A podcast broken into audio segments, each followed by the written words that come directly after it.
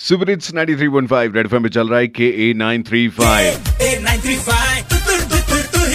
हर impossible चीज़ possible है in Namma Bengaluru well Bangalore के एक बंदे की पोस्ट है वो वायरल होती जा रही है so he book an auto auto ने रिसीव कर लिया और दिखाएँ कि ऑटो अभी 25 किलोमीटर दूर है। एंड 71 मिनट्स लगेंगे आने में। ले, लोगों ने शुरू कर दिए कमेंट्स इतनी देर में तो दिल्ली से जयपुर की फ़्लाइट होती है यार। अरे, इतनी देर में तो आप देश बदल सकते हैं। बैंगलोर से श्रीलंका 45 मिनट में पहुँच जाते हैं।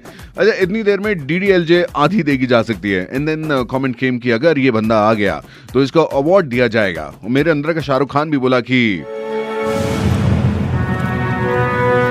सत्तर मिनट। सत्तर मिनट है तुम्हारे पास। इन सत्तर मिनट में तुम्हें पूरे जी जान से ऑटो चलाना है। कहाँ ट्रैफ़िक है और कहाँ पे गड्ढा है, ये मैं तुम्हें नहीं बताऊँगा ना। मैं तुम्हें नहीं बताऊँगा। चाचा, वो कैंसिल कर दिए हैं एक मिनट के बाद ही।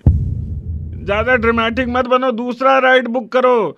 गौरी भाभी तब से कॉल करके पूछ रही हैं, घर कब आओगे, घर कब आओगे? हम भी कह दिए, शाहरुख खान है, सनी देओल नहीं है गाना गाना बंद करो कि घर कब आओगे।